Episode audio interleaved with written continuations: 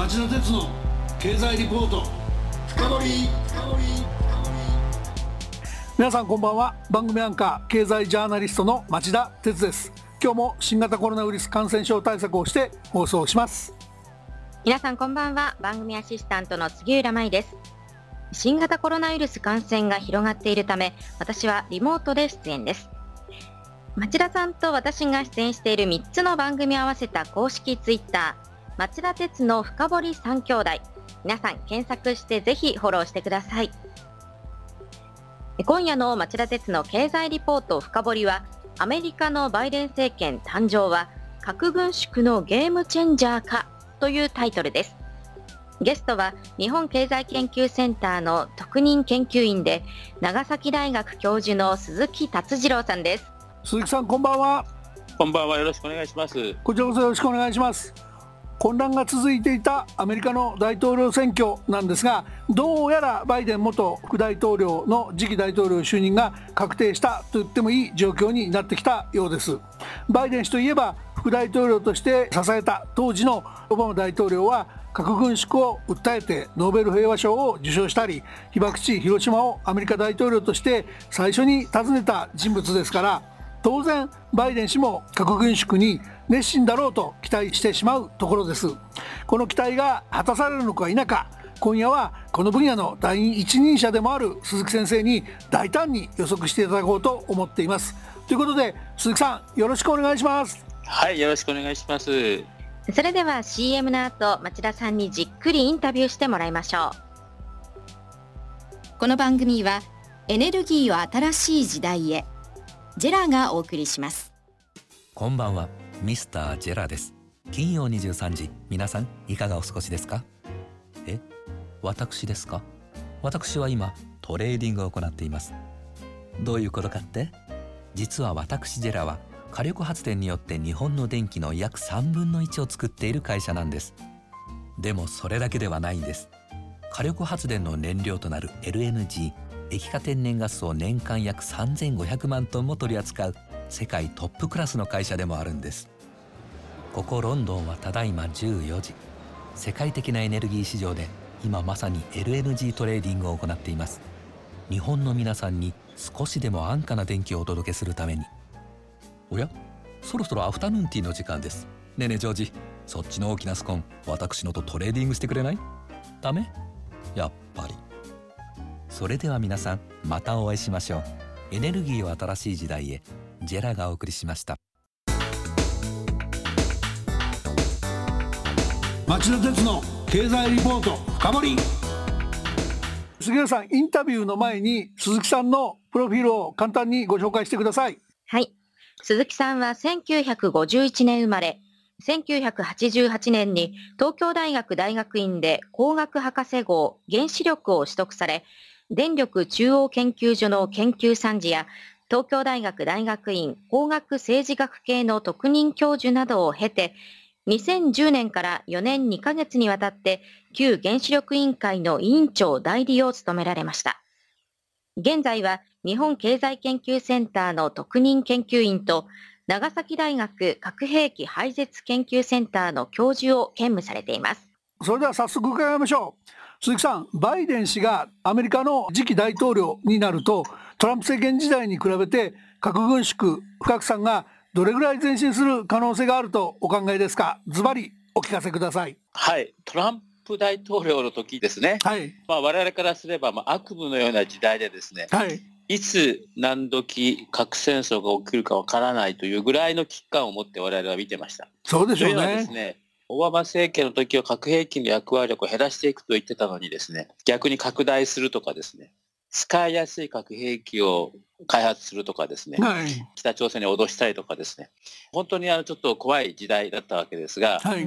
バイデンさんは先ほどご指摘のように、オバマ政権下の時の副大統領ですので、希望が見えるというかですね、核軍縮不拡散に積極的に取り組んでいただけるでしょうというふうに期待してます。なるほど。少し詳しく伺いたいんですけど、はい、トランプさんはもう核抑制の協定がすべてなくなっちゃってもおかしくないような交渉姿勢だったと思います。この辺りの危なさ、もご指摘いただきたいんですが、さらにはそれが、ね、それがバイデンさんでどう変わるかっていうのも、少しヒントがあれば聞かせてください。ご指摘の通り、トランプ大統領は、イランを核兵器から遠ざけるための核合意から脱退したりですね、はい、それからロシアとの核軍縮の条約、特に中距離弾道ミサイル全廃条約、INF 条約、これを脱退してしまったと、破棄してしまった。と。いうことで、しかもですね、もし再選されていたら、ロシアとの戦略核兵器の削減条約、ニュースタートっていうんですが、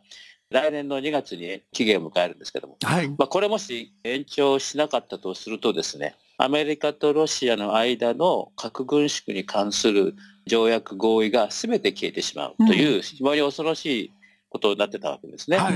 まあ、幸いあのバイデン氏はですね、このニュースタート、ロシアとの今ある協定ですね、これをまあ延長するというふうに言ってますので、これは少しほっとしているところです。はい、それからあのイランとの核合意にも復帰すると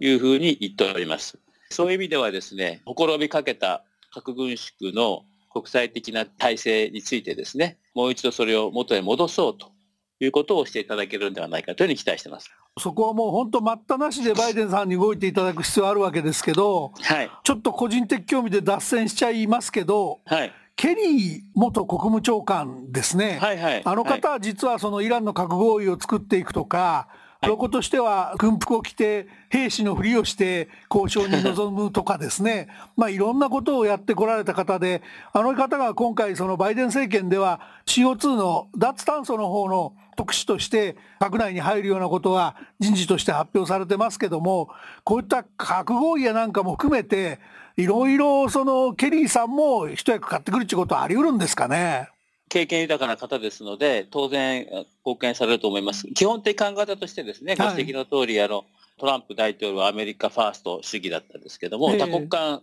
取り決め大嫌いな人だったんですが、はい、まあ、あのバイデンは多国間主義、多国間協力に前向きなあの大統領になると思いますので、まあ、そういう意味ではケリーさんの国務長官としての経験が生きるんじゃないかというふうに考えてます。あのパリ協定もね、復帰するっていうふうにもうすでに言ってますので、ねはい、そういう意味では期待できると思いますね。はい、いや、期待したいと思います。それでは次の質問に移らせていただけますが、はい、バイデンさん、1月の20日に就任し、その2日後にいよいよ核兵器禁止条約、これが発効しますね。鈴木さんも随分あの尽力されてこられたわけですけど、こちらのインパクトはどうでしょうか。核軍縮の歴史の上でですね、本当に輝かしい第一歩だというふうに評価していいと思います。はい、で特に被爆者の方々の思いがこもった条約って言っていいと思うんですね。あの全文にわざわざ被爆者という言葉が書かれておりますし、うん、まあ、日本としてはぜひもっと前向きにですね、この禁止条約サポートしていただきたいんですが、まあ、世界的にその核兵器が国際法上禁止されるという意義は非常に大きいと思います。ただし、まだ核保有国もから日本のような核の傘に守られている国は入らないと言ってますので、はい。はい、すぐに核兵器が減るわけではないです、うん、残念ながら、はい、だけども新しい国際規範というものができていくと思いますし例えばですねついこの間日本の四大生命保険会社が核兵器に関連している企業にはあの融資を慎重にすると抑制するという声明が出たようなんですけども、そのようにですね新しい国際規範ができると、今いろんな分野でですね、核兵器を減らしていこう、あるいは核兵器を使うことを禁止しようという方向に、まあ、動いていくと思いますので、まあ、私はあのこの条約発行したらですね、やっぱり世の中の見方が変わっていくと思いますので、大変重要な一歩だと思いますね。その核保有国であったり、核の傘の下にある国であっても、こういう大きな国際条約が発行してしまえば、無視はできないと。やっぱり相当な配慮はしなきゃいけなくなるよっていう理解でいいですか？そうです。無視はできないからこそ、彼らすごい反対してますよね。はい。無視していいんであれば、あの、ほっとけばいいんですね。うん。ところが、やっぱり、あの、できてしまうと、発行してしまうと大変やっぱり厄介だというふうに考えているからこそ、いろいろ働きかけてですね、条約署名するなとかですね、あの、批准した国にまで基準取り消せっていう手紙出してるぐらいですから、やっぱり嫌なんだと思いますね。ああ、無視できないから反対してるっていうふうに見ればいいんだ。それは面白いですね。はい。だからあの私はあのこういう動きを加速していく必要があると思います。ただですね、あの、批判している方々がおっしゃっている一つの重要な点としてですね、はい、核兵器国と非核保有国、この禁止条約を推進している国々が、まあ、対立しちゃう構造になっちゃったんですね。はいはい、で、これどっちが悪いかって言い出すと、まあ喧嘩になってしまうので、うん、まあ私は核兵器国が悪いと思うんですが、うん、それを言ってもしょうがないので、やはり一緒に協力して核軍縮に取り組むような進め方を、核兵器国も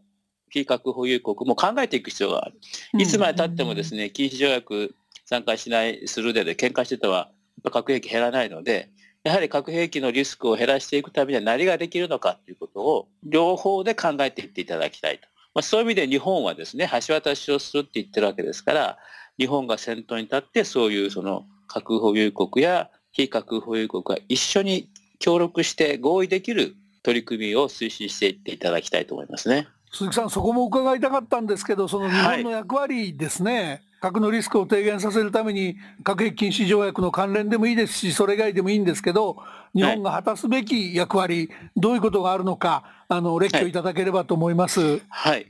核兵器禁止条約についてはですね、すぐに署名するっていうのはなかなか現実的でないと思うんですが、えー、オブザーバー、その署名しなくてもですね、オブザーバー参加っていうのはできるようになっています。で、これまだ具体的にどういう状況になるか、まだこれから分かりませんが、実際行ってもですね、発言できるかどうかわからないですけど、うん、まあでも、あの、オブザーバーで参加して、できれば、そこでまあステートメントを出すないですね。それからあの核兵器禁止条約の中にはあの被爆者救済とかですね、そういうあの軍縮教育とか日本が協力できる分野がありますので、そういうところで協力を表明するとかですね、まあ、前向きな人と姿勢を見せてほしいなと思います。うん、それがまず1点ですね。はい、でも大事な点はですね、あさっき言ったあの核兵器国も非核保有国も、あの合意できるような取り組みっていうのはいくつもあるんですね。はい、例えば、先ほどバイデンさんのところでお話しませんでしたが、うん、バイデンさんが提案しているものの中に、まあ、オバマ政権の時にもあの挙げられたんですが、核兵器の唯一の目的政策ってあるんです。これは、核兵器で攻撃された時だけ核兵器を使う。はい、これをやるとですね、先制核使用をしないということになります。はい、でこれは核戦争のリスクを大きく下げることになります。はい、それから核兵器の数も減らすことができます。うん、で、これについてですね、日本政府は今まで積極的に賛成してこなかったんですね。うん、非核保有国も核保有国も両方が賛成できるような政策ですので、はい、核戦争不使用、あるいは唯一の目的政策、バイデンさんがもし発表したらですね、うん、ぜひ支援していただきたいと。なるほど。それからあの先ほどトランプ政権の時の INF 条約全廃したことでですね中距離ミサイルをです、ね、弾道ミサイルをどんどん開発できるようになったんですが、はい、まあ、アジアにもですね通常兵器ではあるんですけどもアジアに置こうという動きがあるんですがこれ通常兵器とミサイルといっても核弾頭も掲載できるのでですねこれあの両用ものがありますからまあ、相手方にしては見たら脅威になるわけですね。したがってアジアにそういう中距離ミサイル弾道ミサイルを増やす配置するということについても反対してもらうとこういうことでこの地域における核戦争のリスクを下げるそのための、まあ、政策を日本としてはやっていただきたいですね。トランプ政権のその核戦略では踏襲できるようなことは何もないですかね？何もないんですが、実はですね、はい、トランプの前からアメリカがやってる中に近代化計画っていうのがありまして、はい、これはオバマ政権からやってるんですけど、うん、核兵器を製造する、あるいは核兵器を支えるシステムがもう古くなってきてるので、インフラを全部更新しようということをやってるんですが、130兆円以上の金額を40年、30年かけてやるという大々的な計画でですね、はい、これをまあずっとやってるんです、実はオバマ政権から。なるほど。これは止めてほしいです。これやってしまうとですね、うん、2080年まで核兵器を使うことができるということになりますので、これを止める必要があると思うんですね。そうすると、まあ、鈴木さんも私もいない時代になっちゃいますね。そうです。バイデンさんがこの近代化計画どうするかっていうのは、やはり見ておきたいですね。なるほど。次の質問ですけど、あの核の傘の信頼性ですね。はいまあ、それを前提にその日本はいろいろ核軍縮なんかも遠慮してアメリカの顔色を伺ってきたわけですけどアメリカの核の傘って本当に信頼できるんでしょうか？まあ一言で言えばわからないっていうことは正解だと思うんですがあもちろんあの相手国、まあ、ロシアや中国がですねアメリカが核兵器を持っていることで核抑止核攻撃しないということが当然考えられると思うんですが、はい、実際例えば北朝鮮に対してですね、うん、日本はミサイル防衛を入れようとしてるわけですアメリカもそうですけど、うん、それから結局核抑止が効かない可能性もちゃんと考えているということですよね。はいということはあの核抑止は必ず成功するかどうかわからない。核抑止というのはですね相手国と意思疎通ができてないとダメなんです。相手国が自分でやりたいやってることを理解してもらわなきゃいけないんですね。はいで相手の考えてることもこっち側も理解しなきゃいけないので、うん、アメリカとロシアの場合はそういうコミュニケーションがあったわけですが、うん、今、北朝鮮のところがない、ね、で今、実はアメリカとロシアでもそういう交渉があまり減ってきているので、はい、いつ何時先制攻撃されるかわからないということになってしまうと、信頼性については問題がある。しかもサイバーとかですね、うん、そういう新しい兵器を持たれてしまいますと、うん、核抑止の信頼性が大きく信頼できなくなって核抑止っていつでも核兵器が完璧に動くっていう前提になってるわけですが、うん、サイバー兵器の登場によってそれも信頼性が崩れてしまう。ということですね。それから核抑止っていうのは核兵器で反撃するってことを保証するわけですから、はい、そういうことが本当に我々としては受け入れられるか真剣に考える必要がある、うん、まあ、そういうことを考えますとですね核抑止というのは紙の上ではうまくいくかもしれませんが、えー、現実にはなかなか難しいというのが私の理解ですね。なるほどね鈴木さんあの今夜は本当に貴重なお話をありがとうございました。今更ですが核兵器はやっぱり人類を存亡の瀬戸際に送り込みかねない危険な大量破壊兵器ですから新しい動きが出た時はこれからもぜひお話を聞かせていただきたいと思っています。はい、ありがとうございます。それから来週ですが、もう一つ鈴木さんのご専門の分野である原子力発電ですね、こちらの話を聞かせていただきたいと思ってます。菅総理が2050年までにゼロエミッションを実現すると宣言したので、えー、近年になくこちらの動きも重要になっていると思います。そうですね。はい、楽しみにしております。よろしくお願いいたします。はい、ありがとうございます。町田鉄の経済リポート深掘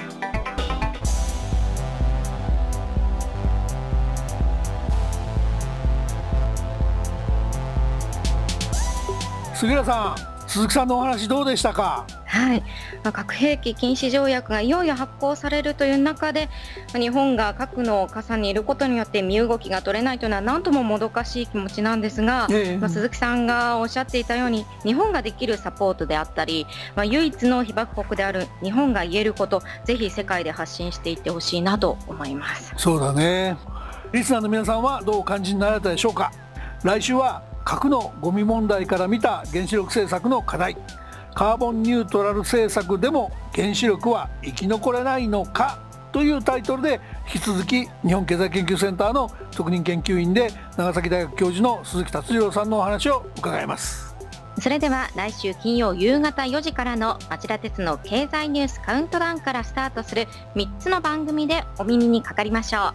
う。それではまた来週この番組はエネルギーを新しい時代へジェラがお送りしました。